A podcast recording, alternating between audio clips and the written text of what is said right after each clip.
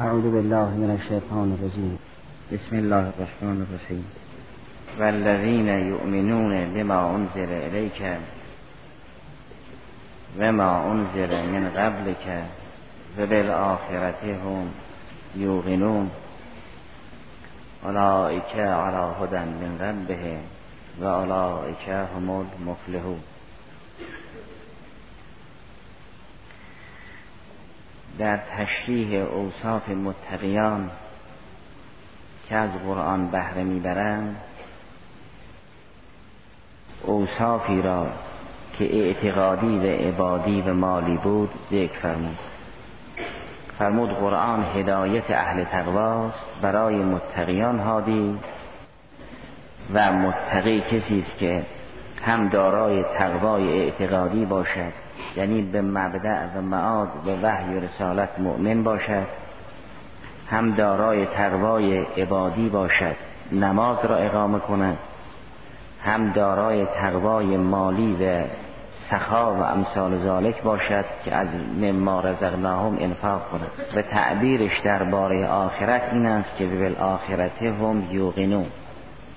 یقین یک علم خاص است. و بدون شهود ملکوت میسور نیست. انسان با تقوا در اثر ارتباط با ملکوت به قیامت یقین دارد. و نتیجه یقین به قیامت هم پرهیز از گناه است. برای اهل تقوا قرآن کریم فضائل فراوانی قائل شده است.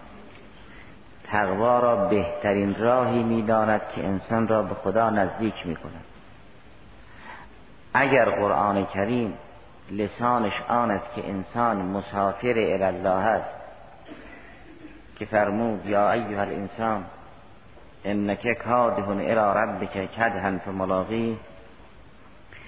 و اگر برای هر مسافری ره توشه و زاد سفر لازم است زاد مسافری که به سمت حق حرکت می کند تقواست.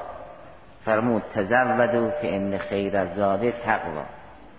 انسان مسافر ناچار است زاد توشه تحصیل کند. و بهترین زاد در سفر الله همون تقواست یک مسافر اگر زاد توشه داشته باشد توان طی طریق دارد. و اگر بی زاد و توشه باشد در بین راه میماند و نتیجه تقوان است که انسان این سفر رو به خوبی ادامه می‌دهد و به الله نزدیک می شود. و محصول قرب الله این است که خدا با اوست به عنوان معیت خاصه.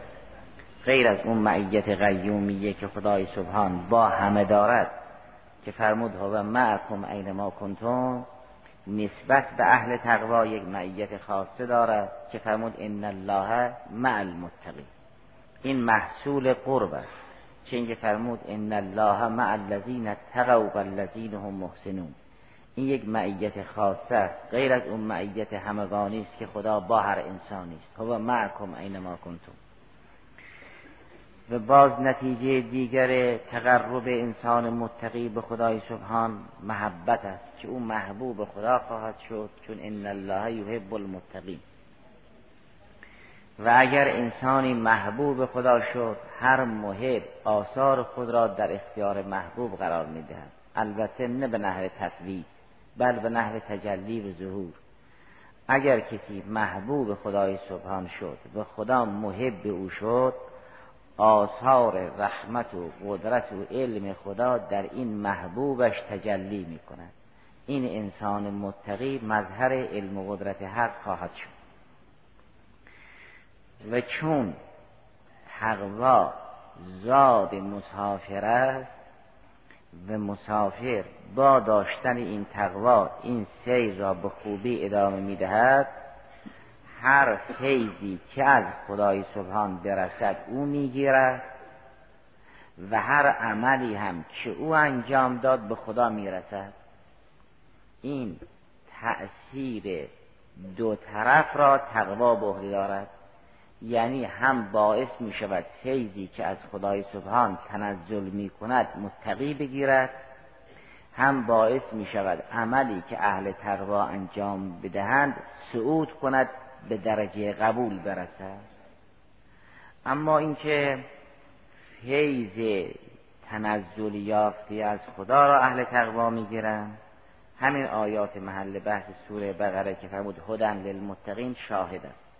یعنی گرچه خدای سبحان گم را هدایت می کند و قرآن هدن للناس است و به عنوان نور نازل شده است که انزلنا الیکم نورا مبینا. اما این نوری که در آسمان هدایت میتابد تنها متقیانند که می‌بینند.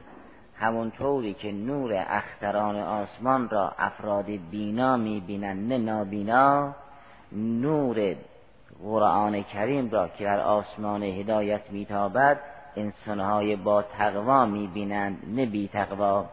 بی تقوا چون نابیناست نور هدایت را نمی‌بیند با تقوا چون بیناست نور هدایت را می‌بیند. پس اگر این قرآن به عنوان نور نازل شده است تنها متقی است که می‌بیند چون بصیر است.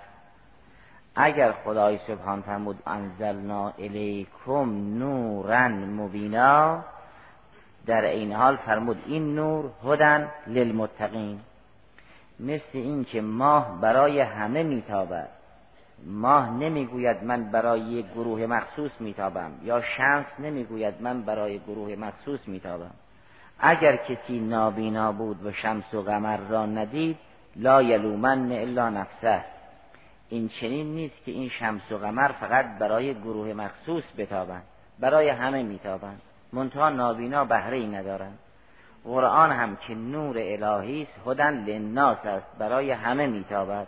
منتها انسان تبهکار کور است و نمی‌بیند.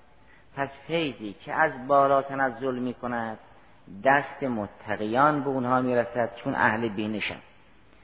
و کاری هم که از پایین بخواهد بالا برود کار اهل تقواست کار اهل تقوا بالا می رود نه کار بی تقواها. اون را در سوره ماعده بیان فرمود. در جریان فرزندان آدم سلام الله علیه. آیه 27 سوره ماعده این است که وصل علیهم نبع ابن آدم بالحق از قربا قربان فتقبل من احدهما ولم یتقبل من الاخر قال لاغفرنك قال انما یتقبل الله من المتقین. این گرچه کلام حابیل است ولی سخنی که قرآن نقل می کند اگر مورد تصدیق او نباشد او را ابتاع می کند قرآن کتاب قصه نیست که حرف زید و امر را نقل کند و داوری نکند.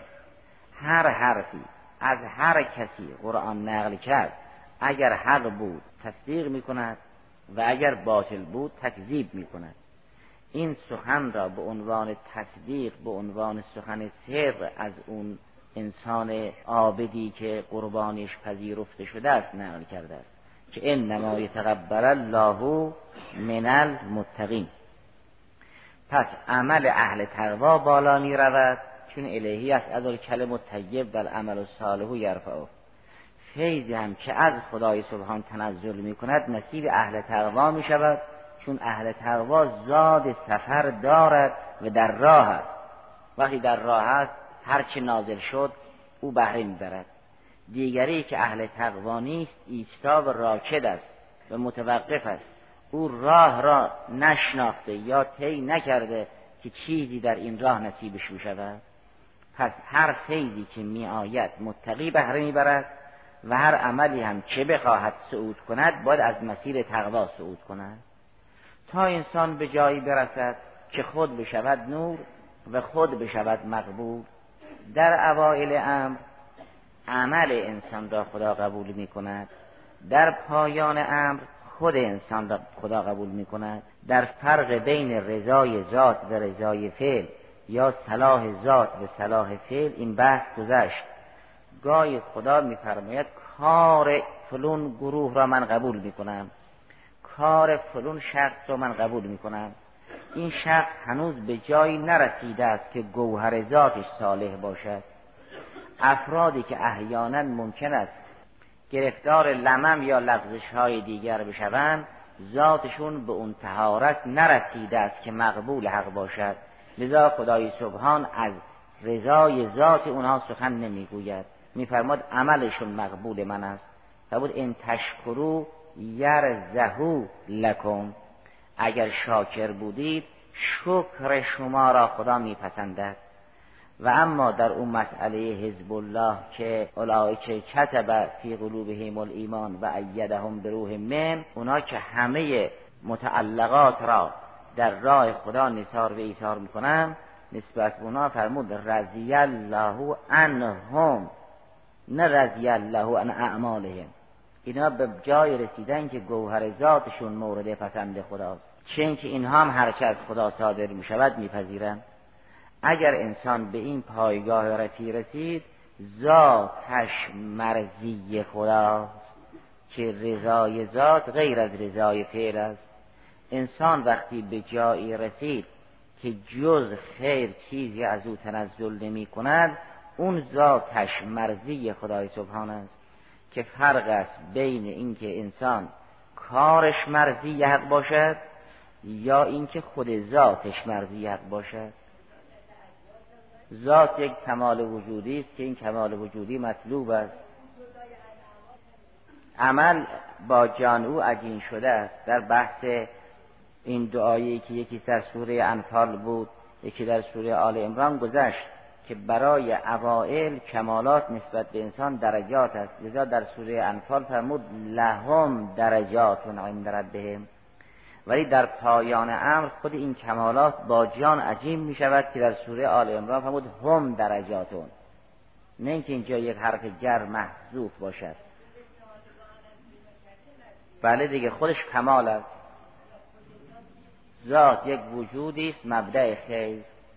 اگر انسان نور شمس را دوست دارد خود شمس را بهتر دوست دارد. اگر شمس در اثر نورش محبوب است ذاتش به طریق اولا محبوب تر است. انسان به جای می‌رسد که از او جز خیر چیزی تراوش نمی کند. این هستی محبوب است و کمال است.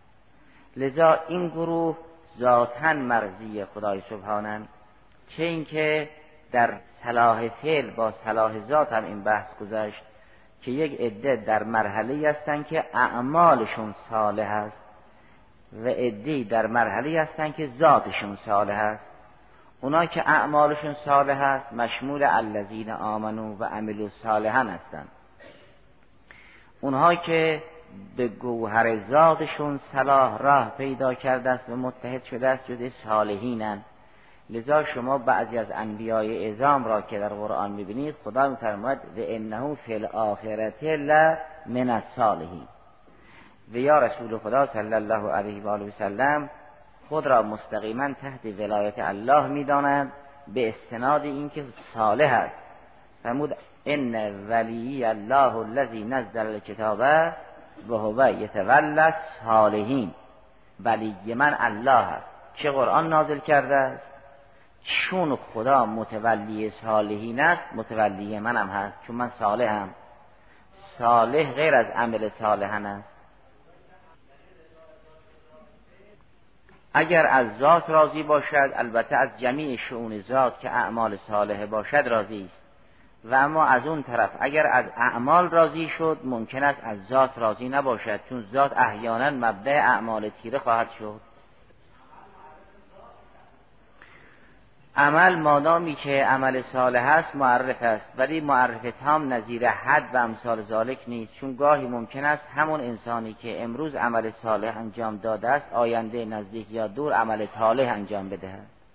چون ذات به گوهر کمال نرسیده این که فرمود انما یتقبل الله من المتقین گاهی انسان به جایی می‌رسد که عمل او مقبول است. مثل اینکه انسان گاهی به جایی می‌رسد که عمل او صالح است یا عمل او مرزی و گاهی انسان به جایی می‌رسد که ذات او صالح است و ذات او مرزی است و به جایی می‌رسد که ذات او مقبول است و نه تنها عمل او. لذا وقتی در جریان مریم علیها السلام قرآن کریم این صحنه را بازگو می‌کند میفرماد فتقبلها ربها به قبول حسن در کیفیت پرورش مریم علیه السلام فرمود خدای سبحان این ذات را پذیرفته است. فتقبلها ربها به قبول حسن. فرمود وقتی مادر مریم علیها السلام این بار را نهاد گفت به انی سمیتها مریم به انی اعیزها بکر و ذریتها من الشیطان رجیم فتقبلها ربها به قبول حسن و انبتها نباتا حسنا و کفلها زکریا. ما دخلت علیها زکریا المهراب وجد اندها رزقا.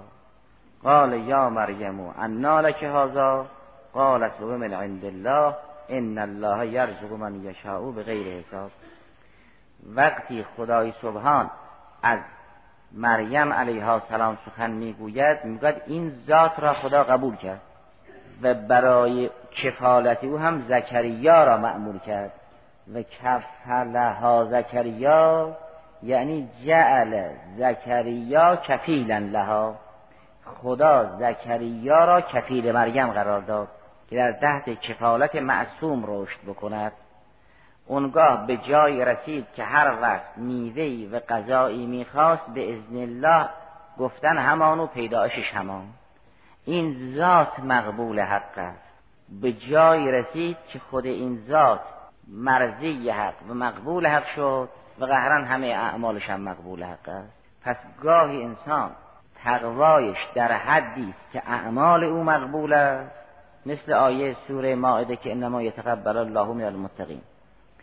گاهی به جایی می‌رسد که گوهر ذات او مقبول است. نظیر مریم علیه السلام. لذا درباره او خدای سبحان فرمود ان الله استفاک و تحرک و استفاک علی نساء العالمین. این چنین نیست که اعمال و صفات نفسانی همیشه جدای از ذات انسان باشد و بیرون از روح. اوائل به عنوان صفت جدای از ذات است. اما وقتی با جان عجین شد و ملکه شد و متحد شد عین جان خواهد شد. البته وجودن و نه مفهوما و ماهیتن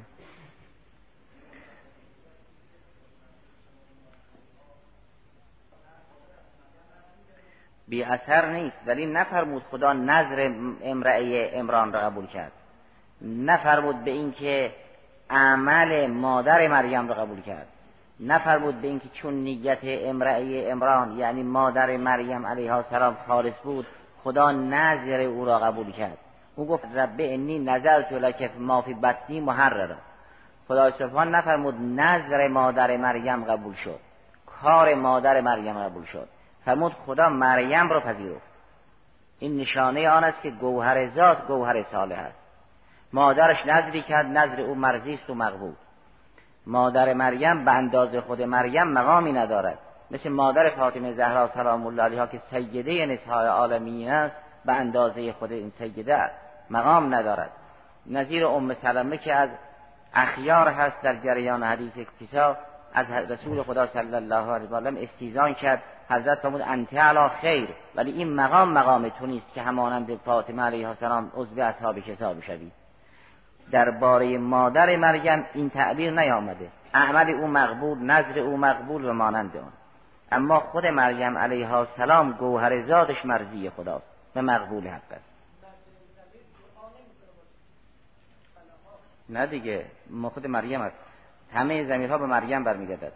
فتقبلها ربها به قبول حسن و انبتها نباتا حسنان و کفلها زکریا همین ها مریم علیه السلام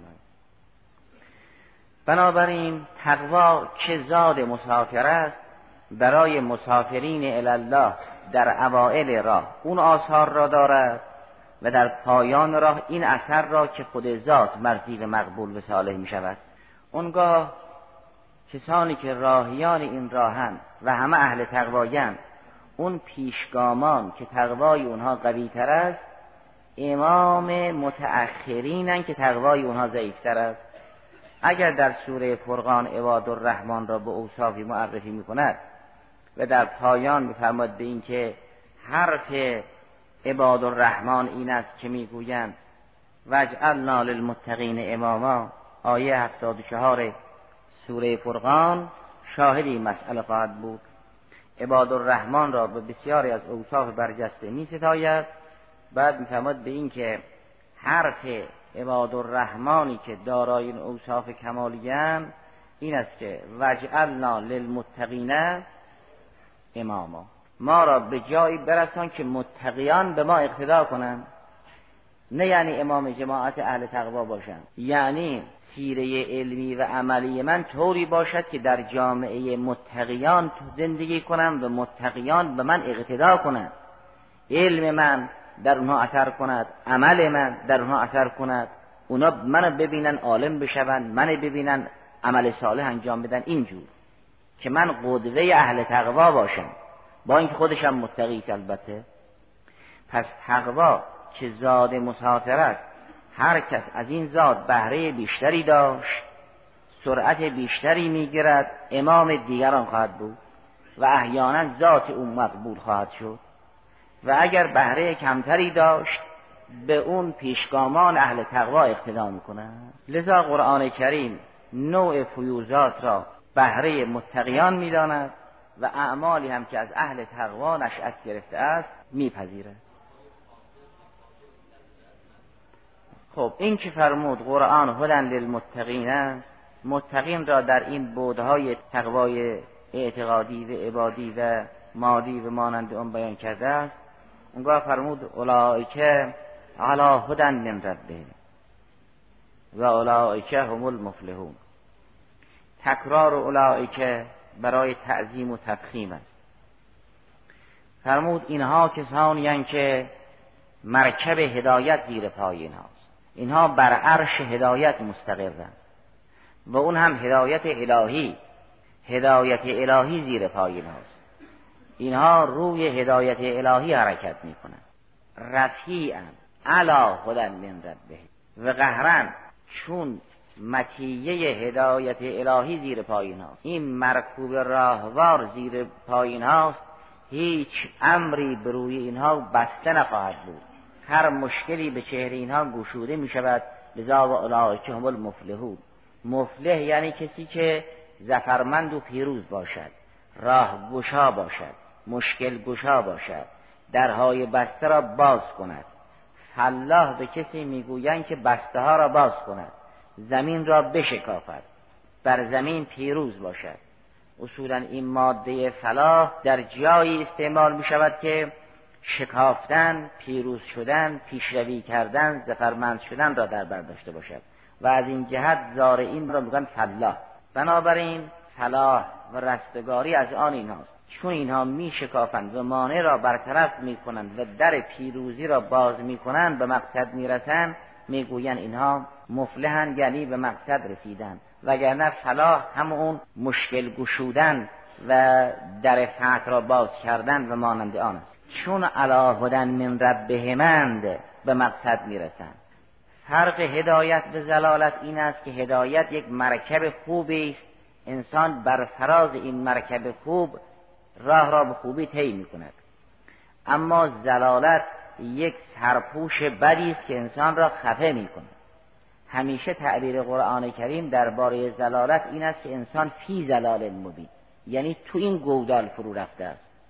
وقتی سخن از هدایت است میگد علا نور من ربه علا هدن من ربهم علا بینت من ربه و مانند آن است. یک انسان متقی بر متیه راهوار هدایت سوار است. یک انسان تبهکار در گودال زلالت فرو رفته است.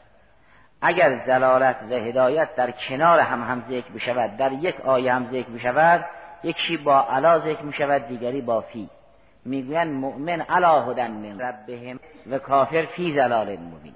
مؤمن است که بالا می آید و کافر است که پایین می رود هدایت است که انسان را بالا می‌برد زلالت است که انسان را سرکوب می کند پایین می آورد لذا تعبیر قرآن چه هدایت به زلالت کنار هم ذکر می شود چه هر کدام علاهده ذکر می شود معمولا هدایت به آنچه که مرادف با هدایت است با علا استعمال می شود زلالت و اونچه که مرادف با زلالت است با فی استعمال می شود چون انسان تبهگار است که در ظلمت فرو می رود فرق نور و ظلمت حسی هم این است که ظلمت حسی فرو می‌برد و نور حسی انسان را بالا می آورد نور و زلالت معنوی هم به شرح نور معنوی انسان را بالا می‌برد و زلالت معنوی انسان را ساقط می کند گاهی تعبیر به هوی و سقوط می شود گاهی تعبیر به نکب می شود گاهی هم به مشابهات این عبارت ها تعبیر می شود لذا در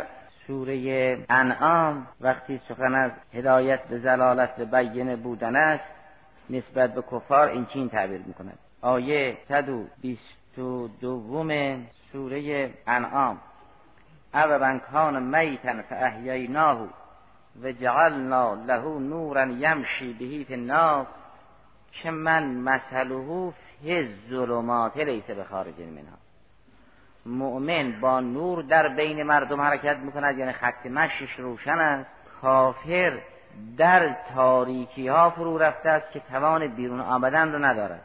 و در سوره هود وقتی سخن از بینه یا معجزه و مانند آن است تعبیرش این است. هفته سوره هود اف من کان علی بینت من ربه. اون پیامبر یا امامی که دارای معجزه و کرامت است علا بینت من ربه است یعنی این شاهد و این دلیل یک زیر بنای خوبی است که انسان را بالا می‌برد. و یک جایگاه و پایگاه ثابتی است که انسان را رفیع می کند برخلاف ظلمت که یک سرکوبی است که انسان را ساقط می کند و در سوره سبع آیه بیست و چهارم این است قل من یرزقکم من از سماوات و الارض. قل الله. اونگاه فرمود. و انا او ایاکم لعلا هدن. او فی جلال مبین. که این لفظ مرتب است منتها تعدب در تعبیر آن است که رسول الله نفرمود ما هدایتیم به شما در زلالت فرمود یا ما یا شما بر هدایت یا در زلالتیم ولی تعبیری که در باره هدایت شده است این است که فرمود و انا و ایاکم لعلا هدن او فی زلاله نه علا زلالت می شود گفت نه فی هدایت می شود گفت. چون زلالت انسان را برجسته و رفی نخواهد کرد فرو می‌برد. چه اینکه هدایت هرگز باعث سقوط نخواهد شد همواره انسان را بالا می‌برد. یرفع الله الذین آمنوا منکم والذین اوتوا العلم درجات. چرا؟ چون اینها علا هدایتن. بر هدایت مستقرن لذا بالا میان. اما لا تتقوا فیهل علیکم غضبی و من یهلل علیه فقط هوا هوا یعنی سقطه. چرا سقوط می‌کند؟ چون زلالت او رو سرکوب می‌کند. لذا فرمود به انا او ایاکم لعلا هدن او فی زلال مبین. و در سوره زمر هم وقتی سخن از شرح صدر مؤمنین است آیه 22 لسانش این است که افمن شرح الله صدره للاسلام فهو علی نور من ربه. این شخص بر مطیه نور استوار است. پایگاه روشنی دارد و این نور او را بالا می‌برد. برخلاف کفار که در ظلمات فرو رفتن و اگر هم بخواهند نزدیکترین عضوشون را بنگرن مقدورشون نیست. در سوره نور وقتی جریان کفار را تشریح می کند میفرماید اینها مانند کسانی که در شب تار گرفتار امواج توفنده دریای پرخروش شدند و دستشون را هم اگر بیرون بیاورن مقدورشون نیست که ببینن. سوره نور آیه چهل این است. فرمود کفار کسانی که اعمالشون مثل این است. او که ظلمات فی بحر لجی یخشاه موجون من فوقهی موجون من فوقهی سحابون ظلماتون بعضها فوق بعض و این کافر در زیر اون ظلمت های متراکم اونچنان فرو رفته است که ازا اخرج یده لم یکد یراها دستش رو اگر بیرون بیاورد مقدورش نیست که دستش رو ببیند. با اینکه دست در اختیار اوست. نزدیک و دور کردن قبض و بستش زهر و بطنش همه و همه حالات دست در اختیار اوست. معذارک دستش رو نمی‌بیند. نه تنها نمی‌بیند لم یکد یراها. نزدیک دیدنم نیست. چون فرو رفته در ظلمات است. برخلاف مؤمن که اتقوا فراست المؤمن فانه ینظرو بنور الله. اذا اخرج یده لم یکد یراها و من لم یجعل الله له نورا فما له من یعنی از خیشتن خیش غافل است. نسول الله فانساهم انفسهم. این چیزی رو نمی‌بیند. فقط بیگانه به بیرون را می‌بیند. خودش فراموش کرده. چون خودش فراموش کرده به فکر خیشتن خیش نیست. خودش گم کرده. بله؟ نه معنای حقیقی در این قسمت ها در اونجا که این چنین است دست خب نمی‌بیند. ولی اصلش بران است که وقتی خودش رو فراموش کرد نمی‌بیند. چون خودش نمی‌بیند به فکر تزیین در و دیوار خانه هست. به فکر تعمیر در و دیوار عالم هست. اما اون چه که اساس اوست و حقیقت اوست او رو ویرانه کرده و بایر گذاشته. قرآن کریم از این گروه تعبیر می‌کند که بکنتم قوما بورا. بور جمع بایر است. بایر یعنی حالک. اون زمینی که مرمت نشده و معمور نیست دائر نیست میگن زمین بایر این شخص زمین را و همه در و دیوار عالم را که در اختیارش بود آباد کرده و جانش را بایر گذاشته. از این گروه قرآن تعبیر به بایر می‌کند. اون کسی که تمام تلاشش این است که زمین را آباد کند خانه را مزین کند و از خودش غافل است. این یه آدم بایری لذا فرمود بکنتم قوما بورا یعنی قوما حالکی چون خود را فراموش کرد به فکر مرمت خود نیست. بنابراین اگر فرمود که علا هدن من ربهم یعنی اهل تقوا پایگاه هدایت به نور الهی دارد. و چون این مطیه راهوار در اختیار اینهاست هر مشکلی به روی اینها گشوده می شود و در امری نمیمانند لذا به مقصد می‌رسند و اولئک هم المفلحون. الحمدلله